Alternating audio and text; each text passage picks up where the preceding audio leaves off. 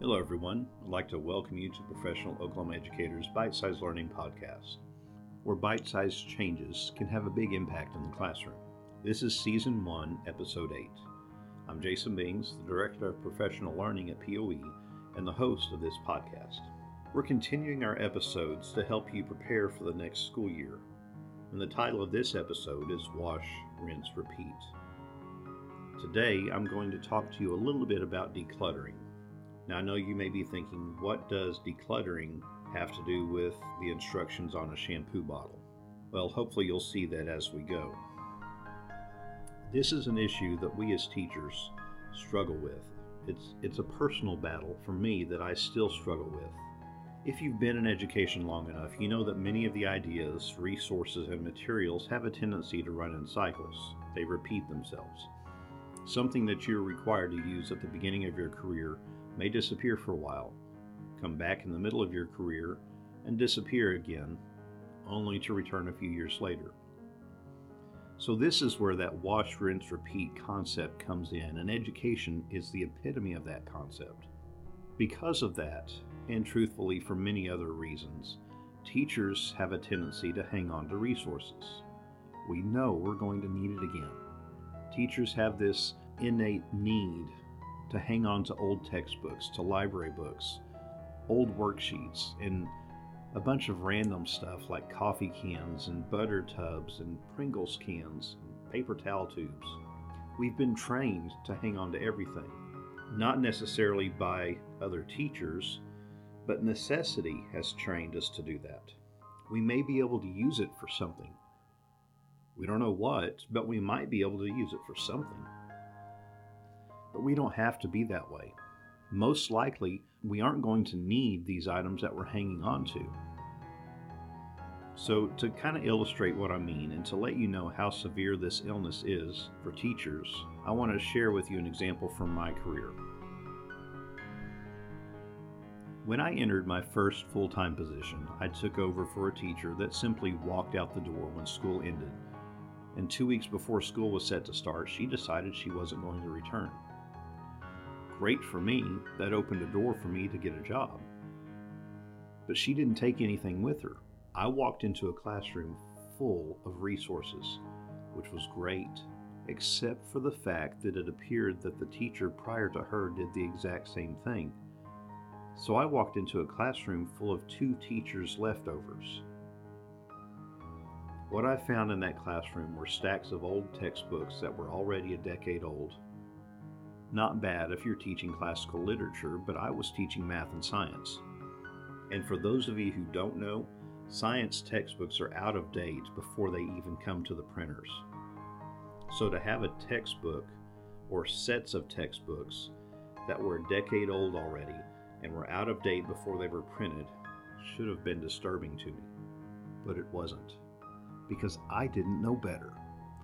I was so grateful for the resources. I was excited to walk into a fully stocked classroom. As a new teacher accepting his first full time position, I didn't have anything of my own to start with. I started going through the treasures I found in the cabinets right away. Little did I know, but the teachers that were on either side of me had already started going through what the previous teacher left behind, and they got rid of some of the junk she'd left behind. What was left in my new room was all the good stuff. Now, I, I, found in those resources original worksheets for mimeograph machines that looked like Edison might have used them. Okay, so I need to stop and explain a little bit about what a mimeograph is to some of you. So, if you've graduated in the last 15 years, you may not be familiar with it, but you might know the risograph or risograph which is the faster younger cousin that many schools made us use for large numbers of copies. So anytime you were making copies of more than 25 or 30, you had to use the risograph machine. Now both of these machines required or relied on liquid ink for the copies. And this liquid ink gave off a very distinct smell and that smell is something that those of us growing up in the 80s and earlier find very nostalgic. In fact, many of us still have this instinctual urge to smell paper when people hand copies out to us because of this sense of nostalgia we get from it. The smell is very different from what you get from the copies that are using the powder toner today. If you've ever been around that, you you know it by the smell, you know it by that purplish tint uh, that you see on the masters and and especially on on masters that are well used. Now I also found books and folders that were full of these that took several years to dispose of.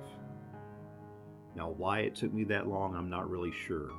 Part of it was the nostalgia, couldn't get rid of them. Part of it was because I thought I might need it at some point. In fact, it took me 12 years before I finally got rid of it. And even at that 12 year mark, I still hadn't gotten rid of a lot of them. And I don't understand why. Looking back now, there are some things that I would have done differently. And I'm telling you all of this to give you some insight into this illness that so many of us suffer from as teachers. We know that there are times that resources are scarce. We know we can creatively use or reuse so many different things. And because of that, we don't want to get rid of anything. We're great examples of upcycling the world could learn so much from teachers and how we use and reuse and repurpose materials. But what we're doing isn't healthy for us and actually can make our classroom oppressive to some of our students.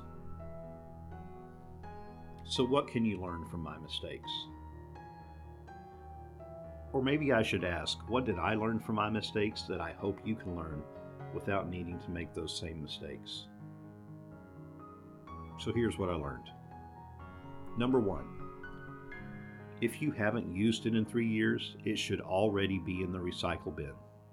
You don't need to keep an outdated resources that you haven't referenced in three years just because you think you might need it again someday. Someday's not going to get here. If you really think you might need it again, why not find the digital version of it and save it somewhere in a cloud resource, resource that won't clutter your learning space. Number two, if it is outdated, replace it with an updated version that's more relevant. Don't keep both copies. Get rid of the old one when you find the new edition. Number three, don't keep empty containers just because you might need them for something or you might be able to use them in some creative manner. If you don't already have a very specific project in mind for it that you will definitely need it for, put it in the recycle bin. If you get to a project later and it turns out that you actually needed it, you'll find another one. Or request it from your students. Many of your students will have some of those same containers sitting around their homes that their parents are more than glad to get rid of. And letting your students be an active part of gathering those resources for the classroom gives them a sense of ownership in what they're doing. Make sure, though, you give plenty of lead time for that. You don't want to jump right into an activity the week of and expect everybody to be able to get those containers or whatever resource it is to you. Lesson 4 Don't keep more than one printed copy of a worksheet for your files. In fact, if possible, keep only a digital copy. How much more room would you have in your classroom if you could get rid of all of, or maybe not all, but most of the filing cabinets in your classroom? It's also much easier to send a print job to the copier than it is to carry a copy of it down there and wait in line to make the copies. I don't know about you, but I have had a tendency over the years to to lose some of those copies. But if I had that digital version of it, I wouldn't have to stress about that. Lesson 5. Make all of your copies for the week the Thursday or Friday before you need them so you don't stress about it over the weekend or so you don't stress about it the week of the lessons. How many times have you gone down to make a copy and the copy machine is broken down? How stressful is that if you're doing that and needing those copies the day of? After you make your copies, sort them into folders for the day you're going to need them and have a place in your desk or in your cabinet to store those folders until the time comes that you actually need them. If you'll only have on your desk the papers for the day that you're teaching, you'll be much better off and present a much more organized image to your students. Number six, have baskets or folders for your students to turn in their work. And make sure you have one for each class period or subject so you don't have to spend time sorting them out when you're ready to review them. If you've only got one basket that they're turning all their work into, you'll spend half your time sorting papers before you even get to the grading part of it. Number seven, make sure that most of what you put on your bulletin boards is related to learning. It used to be a requirement from many principals that you change your bulletin boards every month or every quarter. And what this resulted in was teachers needed mountains of resources for bulletin boards that fit every season and every theme, but often had very little educational value. Now, I would suggest you focus more on the educational content than the decorative value of the items you put on the boards. You do want things to look good, but that shouldn't be your primary focus. I understand full well that after a week or two, because of the way the brain works, anything that you put on your walls turns into wallpaper for your students, unless somehow you call attention to it. So, to call attention to it, you need to change those resources a little bit. You need to point out and use it as part of your instruction. But if your bulletin boards are active learning resources more than they are decoration, you're going to get much better results in the long run and you'll be able to cut down on the decorations that you have to store somewhere. Number eight, and this one may offend some of you don't over decorate. You can use personal items to decorate and personalize your classroom, but don't overdo it. I've walked into multiple classrooms that were wall to wall, floor to ceiling decoration. This can have detrimental effects on your learning environment without you realizing it. It can be distracting or overstimulating for some of your students, and for others, it can feel oppressive. Or it can give this sense to your students that they're they can't touch anything because you're so worried about keeping the decorations pristine and in good order that your kids can't focus on anything else and you're constantly calling them out for that. So save yourself the hassle and minimize your decoration to help you and your students stay on track. Number nine, don't put items on the free table and avoid shopping at the free table. You know what I'm talking about. Every school has a place like that in the workroom. Teachers bring in their unwanted items and put them on a table, and then they put a sign up that says free. So, this is much like putting items on the curb that you don't want. This isn't like the free puppy. This is the junk that people set on their curb, hoping that somebody's going to come by and pick it up. Dispose of it properly. The junk you put on the curb should be taken to a city drop off site. But you're passing your junk to someone else. Don't do this at school. You don't need to encourage someone else's hoarding habits. You're enabling them. Their students will thank you. All right, so I could go on, but I think you get the point. What I'm suggesting is that we adopt an attitude almost like Marie Kondo would when it comes to our classrooms. But I'm not going to tell you to thank the items for their service prior to recycling them, but I will leave you with these guidelines for moving forward. First, if it has a defined purpose in your classroom, keep it. Second, if it might be useful someday, not today, not tomorrow, but someday, recycle it. Third, once you've gotten rid of the clutter Organize what you have left in a way that makes sense for your classroom. Hopefully, this will be of some use to you as you prepare for the coming school year. Thank you for taking the time to listen to this episode. Please share and comment to let us know how we can help you and others.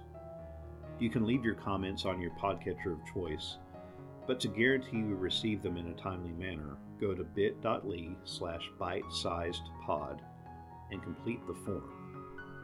If you'd like to schedule a professional learning session for your school or an online meeting, you can send an email to pd at apoe.org. If you would like more information about professional Oklahoma educators, check out our website, www.apoe.org. You can find the links to this podcast and blog under the Resources tab or by going to poebitesizelearning.blogspot.com. POE can also be found on Facebook at apoe.org and on Twitter at profokla.edu.